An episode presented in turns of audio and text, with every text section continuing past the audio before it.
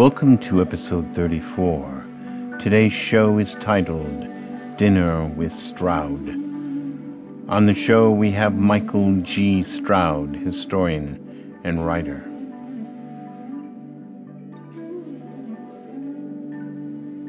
It's amazing what you can find in a closet. A closet is designed not only for clothes, sports equipment, old albums, and unfinished projects, but a closet is a place for memories. You see, history is personal.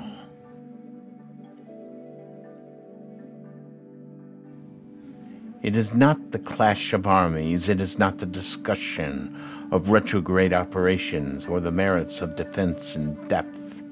History is not economy of force, mass, or even maneuver. It is not dates memorized in childhood songs, as in 1492 Columbus sailed the ocean blue. History is an overwhelming desire to know how it really was. And that desire can come from the discovery of photos in a box, letters written in cursive script, and even the discovery of a uniform hanging in a closet. Stroud's father once wore a dress uniform. At age seven, Michael found it in his closet. And at that age, all you can do is gawk and admire the colors and touch the shapes of the bits of metals and ribbons upon the chest. All you can do is to remember to ask your father about it. You see, a uniform is a record of the wearer, an accounting of the owner's location during war and peace. The medals may tell of conflict and a record of his or her organizational membership by symbolic crests and patches pinned or sewn upon the cloth. A uniform is a record. For Gregory Stroud, Michael's father, a bronze star with oak leaf cluster indicates heroism during battle. The Army Commendation Medal for noticed meritorious service. The Good Conduct Medal for exemplary good conduct and fidelity, and the National Defense Medal for serving in a period of national emergency. But one stands out. The ribbon has stripes of green, yellow, and red. The medal itself has a dragon hiding in a thicket of bamboo. It is the Vietnam Service Medal.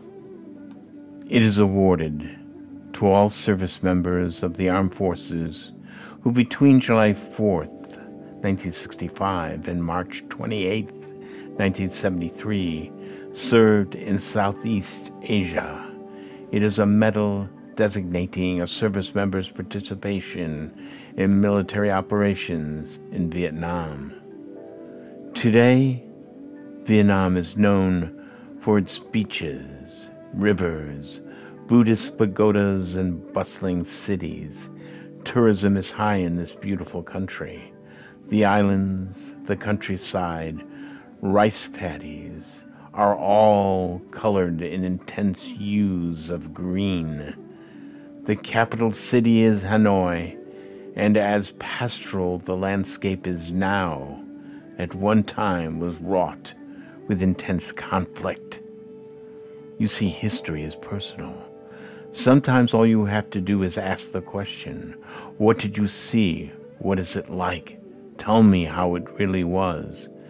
And sometimes you don't get the answers you seek. History is personal. When asked by a seven year old son on the meaning of the ribbons, the only answer Stroud got was simply put, for doing what I had to do. History is not just a date in a book. It is experience shrouded in context and points of view. For those that witness history close up, for those that witness a period of time within the life of a country, a combat base called Phu Bai, can be clouded with day to day tasks and doing what you had to do in the middle of intensified moments of shock and awe. Sometimes such memories are locked away and hard to bring to the surface.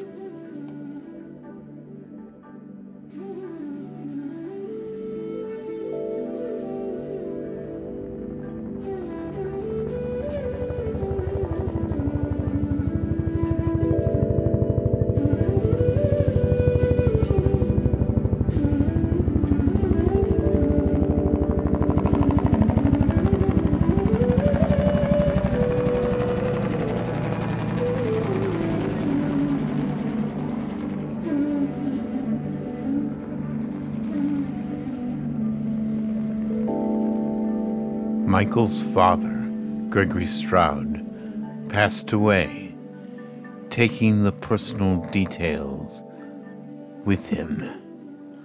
But he did leave his son a legacy, an overwhelming passion to know how it really was. The local library provides clues, books, are available on military strategy through loans and the internet.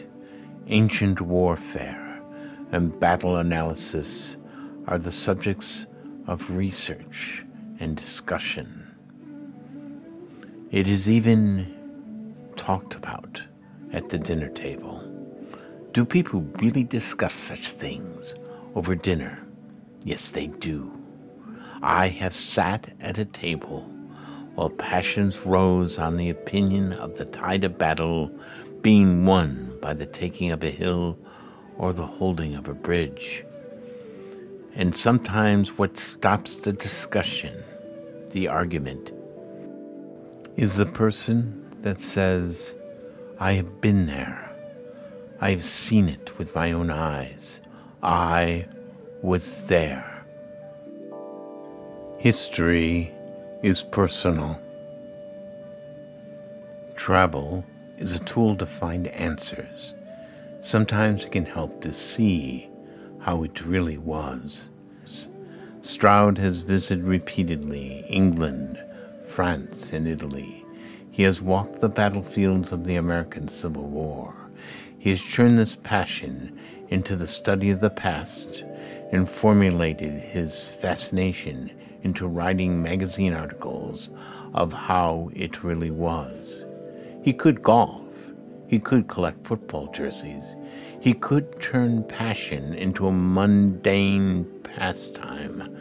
But instead of that, he writes articles trying to understand such subjects of why 30 English and 30 French knights would face off in a duel to decide the fate of a duchy he has pondered on how the Romans became masters of the Mare Nostrum, and even searches the records of his father's experience in a land on the other side of the world at a time not that long ago, as it was for the knight, the Roman, and the airborne soldier. History is personal. This is the dinner banter I want over my plate. Just recently, he was selected for the 2023 Undergraduate Academic Scholar Award for the School of Arts, Humanities, and Education at American Military University. Join me for dinner with Stroud.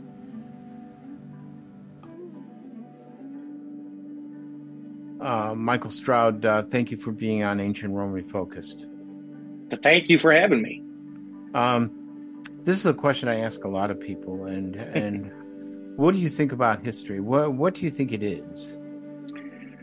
History for me is I've always viewed it in a broad contextual scale. I view it as the study of the never-ending story of humanity as a whole. And that's very broad because history itself is very broad. It's broad with a lot of little branches. And I see, to me, I've always seen history as this huge tree. And all the little branches and little pieces that come off from it are little side notes and little bits of stories. And the leaves are like the people that were part of that story. So for me, it's really just an encompassing and it's always growing and changing. So it never ends. So for me, that's the fascination of it. It's a never ending, evolving um, story that we all are a part of at all times. So it's endlessly fascinating because you can never learn all of it.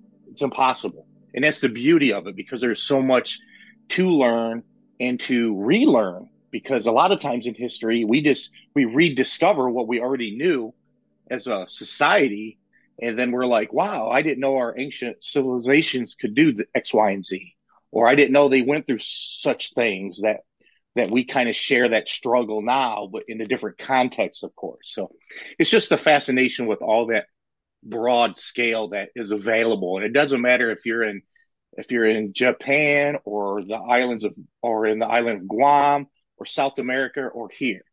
Everybody has a never ending story in a background. To me, it's just fascinating. You know, one of the things that fascinates me about it is, is that uh, I don't think we give those who lived in the past enough credit.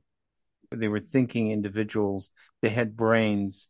Yep. Uh, and, uh, you know, uh, I think uh, I use an example as one is a small example where they talked about how uh, I read one person's book where he talked about how there was actually rolling windows that they discovered that that they actually figured out how to roll a window to the left and right like we have in some basement apartments.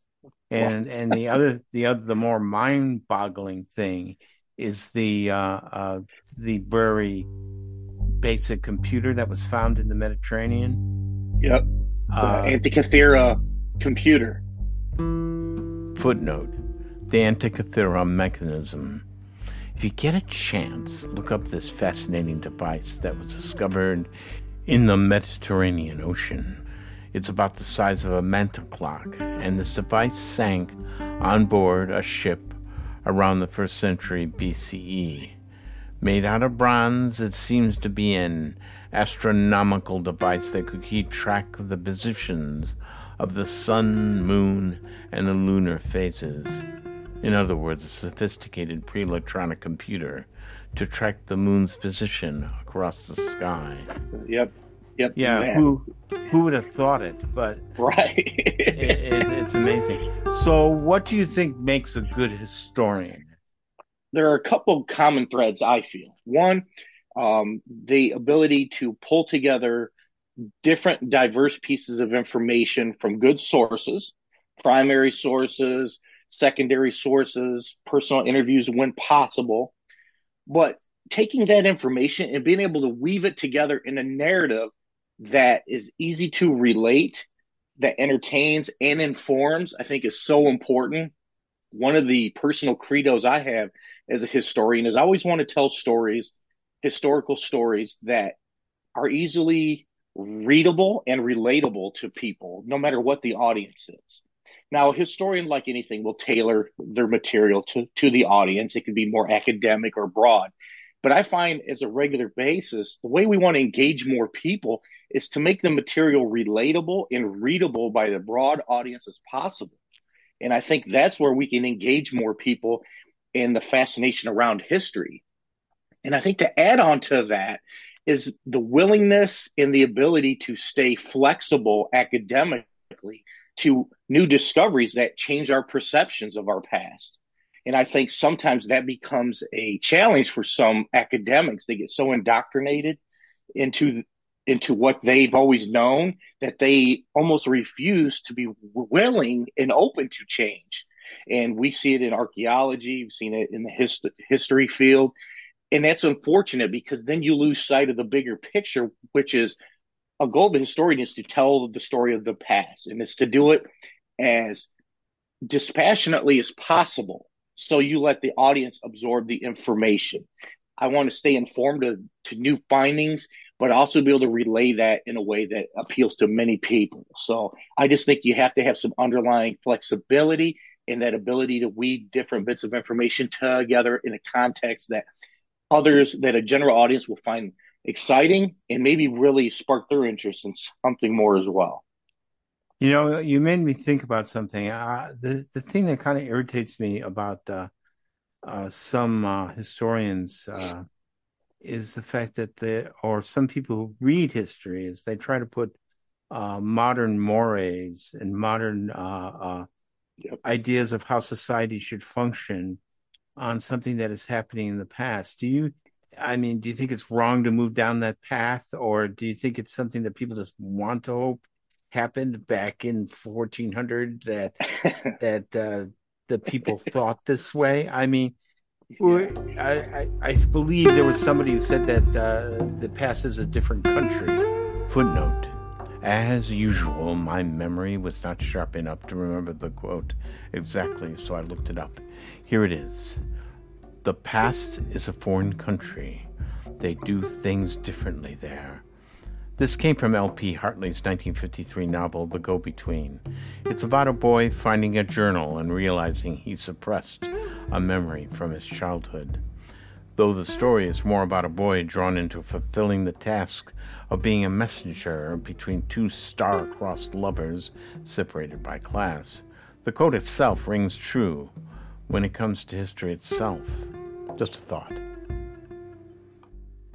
There's a tendency to, to view many things through the lens that we currently have.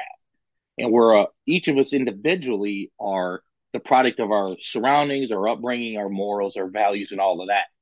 Now, society can impose its own set of rules and restrictions and how to view things, absolutely. And every society is different. I think honestly that we are better served as historians, but as people as well, that yes, we live in our current context with all the trappings of everything that that entails. But I think we do a disservice to our ancestors into history, and it's telling when we try to project current morals and values, to your point, onto the events of the past. And there's a few reasons for that. One, then we tend to um, cloud the lens of history by imposing such values, and not, uh, it, and it will prevent us from seeing what really occurred based on the situation. Now, it doesn't make things that occurred in the past right based on our va- values now.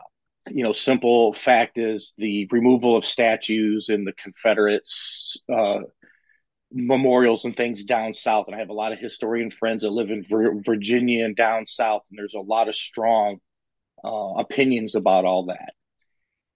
Now, the individuals that those are for, for instance, there's nothing that takes away from their, in my opinion, for, as a historian, their their valor and their conduct of of their fight that they believed in. Now, do, do I share the values of what some of their belief systems were? Absolutely not. But how is it my right to demonize somebody that's been dead for 200 years or 150 years? My job is to is to is to take all the totality of that information, relay that story in a dispassionate, neutral way, and not impose my current values on something in the past because unfortunately, slavery and imprisonment existed for the, entirety of humanity. Um, and even into current times, it exists, unfortunately, in other parts of the world. So we have to look at things in the context that they occurred. And I think that right there is the important part. It's about the context of when they occur- occurred so we can still educate ourselves based on those things that happen but not blind ourselves to what happened and not try to erase the, the past because we don't like what did occur. And I think that by erasing our past, we deny ourselves a future that is that is more conductive of understanding when we're fully aware of what occurred previously. Now, I know you're currently writing a book about England's rise to naval supremacy. I believe it's for the Pen and Sword Books. Yeah, that's a, um, that's actually a, very interesting and fa- fascinating story because you know a lot of us have grown up and we think of England as the naval power that it was for a majority of its time as a country and as an empire. But the interesting part, really, is when you peel back the layers of all that, you can really get to the crux of where did all that begin. And really, naval supremacy in England really truly began and consolidated around the Tudor era, um, which is at the end of which was at the end of the War of the Roses when Henry VII was able to vanquish his enemies and become King of England. And he was really the father of the Royal Navy in a lot of ways. And the first way is that he he was able to basically formulate and establish a nexus of Royal Navy ships that didn't really exist up to that point. Um, and it was a core group is basically under 10 ships, but these were officially sanctioned and paid for ships, which up to that point, England's naval history was one of the Vikings are coming. I'm going to commandeer all the all the ships that we can, throw some troops on it, and try to fight back. That was basically the gist of it. It was very reactionary. But from Henry VII on, really starting with him, he realized the value after the Wars of the Roses that a navy, a continuous navy of some sort, is really valuable in the protection of the, the realm, preventing pirates, but also as a symbol of power. Especially, especially, especially for an island nation. Ex- exactly right. I mean, kind of common sense there, but but underlying all that was the fact that it was very expensive. So previous kings didn't want to invest the money to maintain a navy all the time. They saw it as cheaper to just when there was a threat, they commandeered the merchant ships, they militarize them, throw some men on there, some archers, and call it a day and send them out. But Henry VII re- realized that besides troop transports, that having a standing navy at your beck and call and was a better way to kind of head off potential issues. His son really then took it to the next tier. And really, Henry VIII, in my, my mind, is really, and he's considered by many to be the father of the Royal Navy as it evolved. Uh, he took a, a, a, small core group of ships and quadrupled the size of the standing fleet. He took a personal direct interest in designing ships himself. So, which was which is something often lost in the d- discussion of Henry VIII, but also as to the Navy itself. Uh, his most famous ship, the Mary Rose, he personally helped design that ship. Footnote: The Mary Rose, an English warship commissioned during the reign of Henry VIII.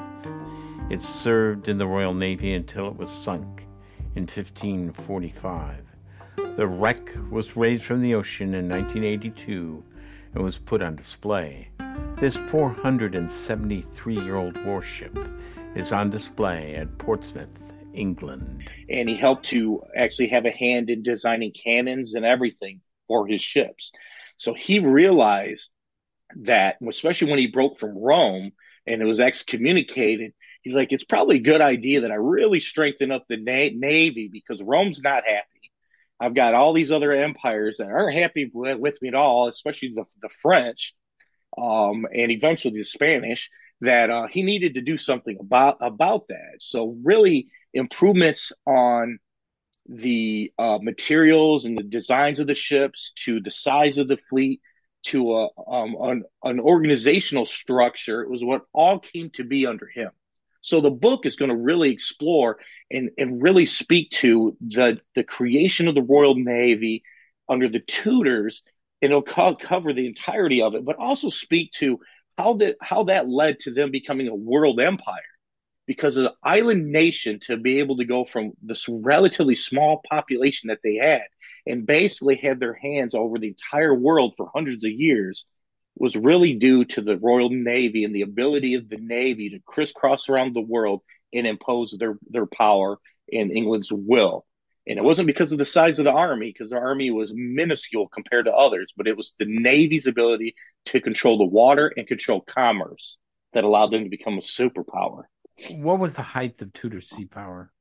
Um, a lot will point to 1588, which is the Great Armada and the victory that England pull, pulled out. Sure.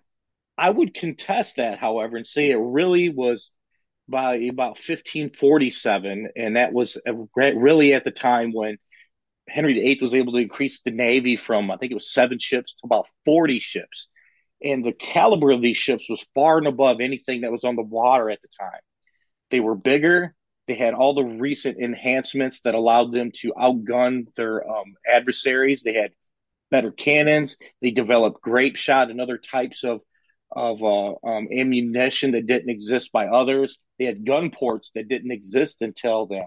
So they could have cannons lower to the water, which increased the stability of their of their ships, and they could fire full broadsides that other ships could not at the time. So when you take those and some other inventions and put them in totality, to me that is that is the height of when the Royal Navy really came into being as a serious threat to the other maritime powers of the of the day and age. Now, the Armada bat- battle was a huge one. Most people are very familiar with it. It's very important. Footnote I'm stepping out of the interview here to relate a family story. The one thing about history, whether you admit it or not, it burrows itself into the conversation, and it always comes up at family get togethers. Part of my family came from Ireland. My father would make charts of names of family members and the counties that they lived. There was one thing that he always was, was a bit mystified about. The name Roderick, Roderick, kept on coming up. Now, the other names, aunts, uncles, cousins, had names along the lines of Cafferty, Dennehy, Daw, and Gallagher, going back for generations. But there was old Roderick, out of an area called Sligo, and Dad would call him Rodriguez and claim him as a survivor of the Armada. He imagined there was a whole lot of mating going on while hiding from the English. Well, that was Dad, and you know the English destroyed the Armada, and the Spanish survivors swam to shore. They had to hide, basically. To my understanding, the remains of Armada ships have laid undisturbed on the seabed of a small beach off the coast of Sligo for 397 years. I hope old Rodriguez was kept warm by the Irish lasses on those cold Irish nights. But there's a you know that's where we really saw the English Navy put a lot of that into play. But to me, it really occurred before that. When I read about the Roman Navy, I get this early history where it seems to me that the Romans weren't really a sea power, or they didn't really think about it hard enough. And and I hear about Pompey and the pirates, and he basically was able to effectively take back the sea from the pirates and and such, and how uh, they developed things, uh, a, a, crossing bridge onto an enemy ship and hold it fast, and then flood it with soldiers. But I find it amazing that a, a land-based uh, military uh, just took to sea power so effectively. But it seems like they did it in a relatively short space of time. Uh, is it just come from how practical the Romans were, or they learned from their enemies. I mean, there had to have been pirates in the Mediterranean who are much more sea had seaworthy vessels. I, I don't know what you've got a couple different key things to do with Roman naval history happening. Actually, the first one, uh, Pompey and the pirates. That was uh, an endeavor around 667 BC when in the eastern part of the Mediterranean pirate pirating has been around for a long time, but it was getting at a critical stage for early Rome because at that point pirates were raiding their grain stores, and grain was the lifeblood of the main source of food for Rome. So the Roman Senate had had enough by 67 BC and tasked Pompey. It's like, look, we have to do something about this. It's at a critical stage. Whatever you need to do, you have full authority to to to do away with the pirates. So basically, what Pompey did at the time is he just basically commandeered any and all the ships he could that Roman that Rome had control of, and which ended up being a lot of Greek ships actually, which Greek ships at the time were some of the best anyway. So he commandeered a bunch of Greek ships, the sailors on them as well, and he split them into 13 fleets, a wave down through the eastern Mediterranean just wiping out the pirates in successive order until they were pushed back to their little stronghold, which they destroyed after about three or four months. What was interesting at the end of the that is uh, he took 20,000 prisoners, captured 90 of their ships, and he basically destroyed organized pirating forever after that. It's a very methodical approach. Now, fast forward a, a bit more, and you mentioned the drawbridge. That's actually called a corvus also known as a raven, R A V E N. The corvus was the Roman answer to not having the skill set that the um, other powers of the day had at, at the open sea.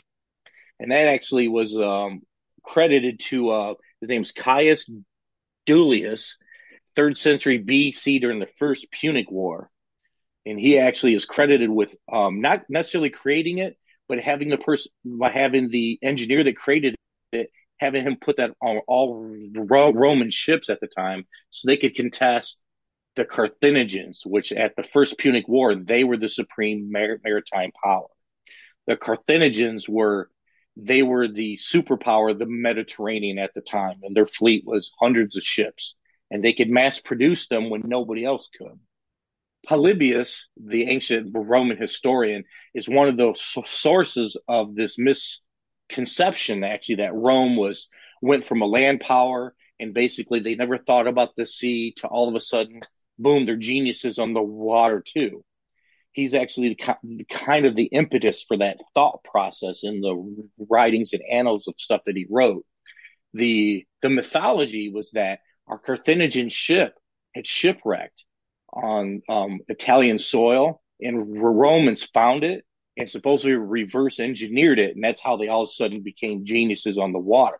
You know that that's pretty funny because you know you always hear about uh, pilots are told if they if their aircraft is shot down, they and if they're lucky enough to walk away, they're they're, they're instructed to toss a grenade into the uh, plane, yeah, uh, to to make it extremely difficult for the enemy to to reverse engineer, so to speak. Right. Um, yep. That's that's kind of interesting. Things don't change.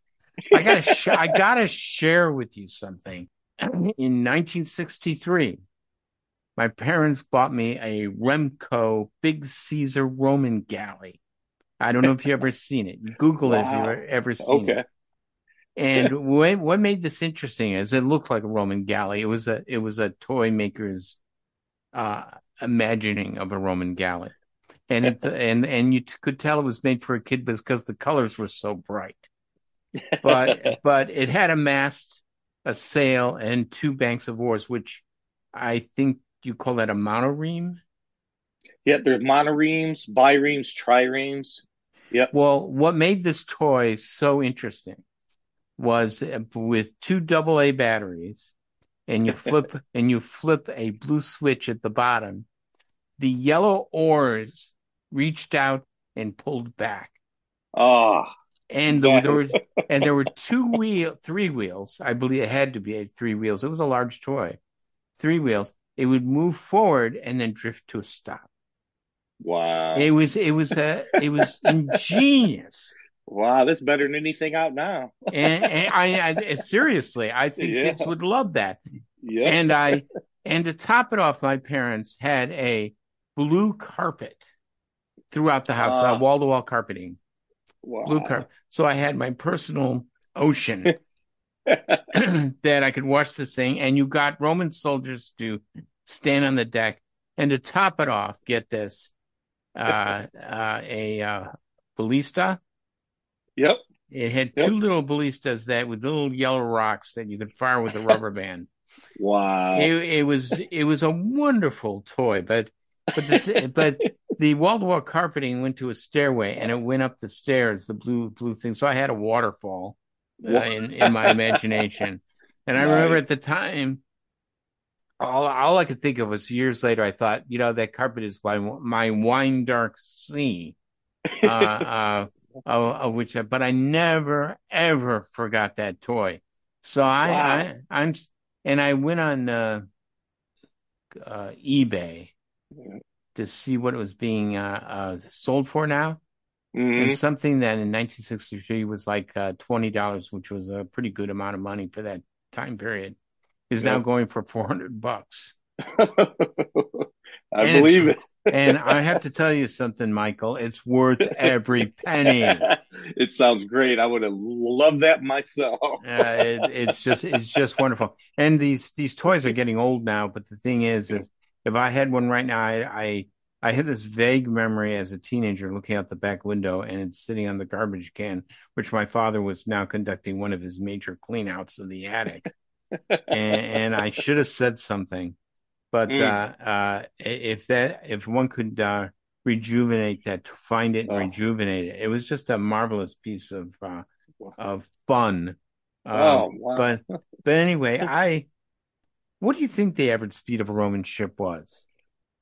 Well, back uh back at the time, uh, a trireme could average between eight and fourteen miles per hour, or about seven to twelve and a half knots, under carefully coordinated and drilled ro- rowing. That's not a bad clip at all. Now, the key with that is coordinated, because Rome wasn't very coordinated early on with their maritime endeavors, and actually the the very early Roman ships were slave run. They were press service slaves. Now, I Uh, want to make this point clear. Um, that was very early on. Now, early Roman ships, and Rome had ships for almost the entirety of its existence because they were on rivers. They were a riverine uh, republic and then empire. So they were around waterways everywhere, let alone the Mediterranean. So they were used to flat bottom ships for rivers, and then they were exposed to the Mediterranean Sea as well because they had existing ports. So they were adaptive to the trade and everything. So they have experience. That's why the whole myth around they suddenly went from a land based power to having ships just doesn't hold water to the reality of history. And the reality of history is they absolutely had exposure to many cultures that were experts at the waters, especially Greeks. The Greeks are some of the best sailors at the time, and Greeks were all were a very important part of the civilization of that part of the world. So they had direct contact with them at all times. you know, you think- you make you make a great point. These weren't stupid people. I mean, they, they were probably taking they were probably taking culture back to Rome, but there had to be some guy who worked for a rich for a rich patrician who was Yeah. saying, you know, this this uh, uh, sail system or this oar system or this rigging would do so much better on our ships, uh, and and and either doing some drawings or or or just taking the ship. Uh, uh, there had to been people doing that. The, I always hear people talking about, oh, the Romans took Greek culture. They probably took Greek technology as well. Absolutely. Absolutely did. And they borrowed from the Carthaginians, who were the descendants of the Phoen- Phoenicians. So they were, you alluded to, to this earlier. Part of the success of Rome as a whole, and it translated into their ability to create a navy and become a power there, was their adaptability. Footnote Check out Michael Stroud's article, Rome, Master of the Sea, in Strategy and Tactics magazine, number 341. It is a thorough, detailed, yet engrossing narrative of the development of the ancient Roman navy, its key battles, personalities, and ships, and how they allowed Rome to become masters of the Mediterranean. Footnote Personal observation. I am a huge fan of the 1959 religious epic Ben Hur, starring Charlton Heston. There's a great sea battle scene in this movie, however, CGI at that time was non existent, and the special effects of the triremes battling it out were nothing more than toy ships. Not small enough for your bathtub, but large enough in size to compare to a child's toy wagon. Now, the 2016 remake of Ben Hur relied heavily on CGI, but they do a very good job of it. The recreation of the galley slave ship is the best so far. Below deck is cramped, and the outside world is only seen through oar ports and wormholes for glimpses of the ongoing battle. The below ship view is lit by beams of light coming through the above deck that lacks perfect seams. You can tell it's a handmade vessel. We are treated, odd to say that, right? We are treated to the claustrophobic interior of the world of slaves chained to the oars. Images of Greek fire, ancient napalm, slopping down into the hold as flaming arrows tried to ignite the ship, and the nightmarish view of a pirate ship aiming its iron beak to broadside the Roman ship. Never mind the poor Roman soldier tied to the tip of the beak and is about to have his guts splattered up against the hull. It's all good stuff, and stuff that I never imagined as I played with my Remco Roman galley. Romans were ingenious at being adaptable to the situation and circumstances. So, what does that mean? Well, that means simply that you may beat them a couple times, but they're going to take something away each time as to why they got beat. And there's always that ingenuity around figuring that out. So for, for me, that's what they were able to do is adapt and to be able to improve upon what was already there and make and put a Roman spin on it. Now I mentioned that story about a re, uh, about a wrecked Carthaginian ship. Realistically, what I believe happened there is that yes, they found a ship because historically there's evidence they probably did, but it didn't create their entire navy. I bet that allowed them to take away technological enhancements that they said, wow, this is a great idea. Let's make this, let's adapt this to our ships and how we fight because they were a land based military power. So that was their first step into really be taking that power from the land and putting it out, out to sea. So I think that so taking some adaptations um, and putting them onto Roman ships that allowed them to really start to stretch their legs, if you will, from the land out to the sea and really begin to contest who controlled the Mediterranean. Why should people study history at all? Or you could say, why should people study the classics? I say, you know, studying history. People should really study history, and it could be a finite history, as in their own history, or maybe their family, or their state or a, a, a general, a battle. It can be anything, any form of history. I think it's critically important because that gives us insight as to who we are and where we have gotten to now, both as individuals, as a society, and where we would like to, to go. Because the more things change, the more they stay the same, that old adage goes.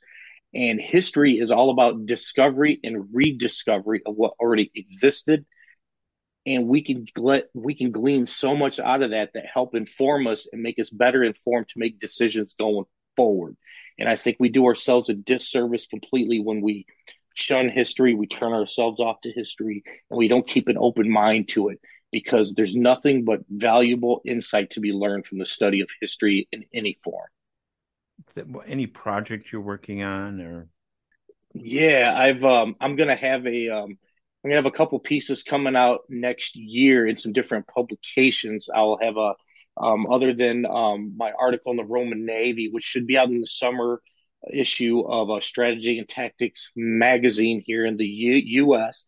Uh, I'm going to have another article coming out in Military History magazine. It's going to be around the Battle of Zawar, which is from the Soviet-Afghan War in the late 80s. It's called the Battle of the Caves. And um, so that's going to be out. And then I have a piece on um, Byzantium that should be out either late next year or the year after in uh, ancient uh, in medieval warfare magazine which is out of the netherlands actually and that's going to be about my take on how the, uh, the, the, the byzantine empire was doomed to fail because of two uh, two factors uh, justinian's wars and building programs and the rise of Islamic armies. I'd like to talk again sometime if possible. Oh, you know, I know I enjoyed myself is the 40 minutes went really fast. It, it, it, did. I didn't, I wasn't aware either. I was like, wow, it is almost over. All right. Yeah. You, you have a good evening. Same to you, Rob. All right. Take care. Bye now. Check out Michael Stroud's published article in Military History Magazine the May issue of 2022. Titled Combat of the Thirty, is a fascinating and obscure story of the best example of formalized combat that occurred between 30 French knights and 30 English knights for the control of a duchy.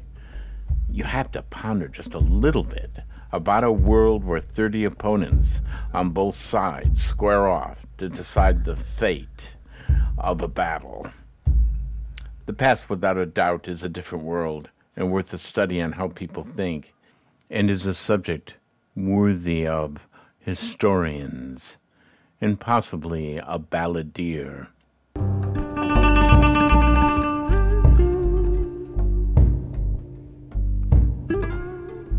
See you next time on Ancient Rome Refocused.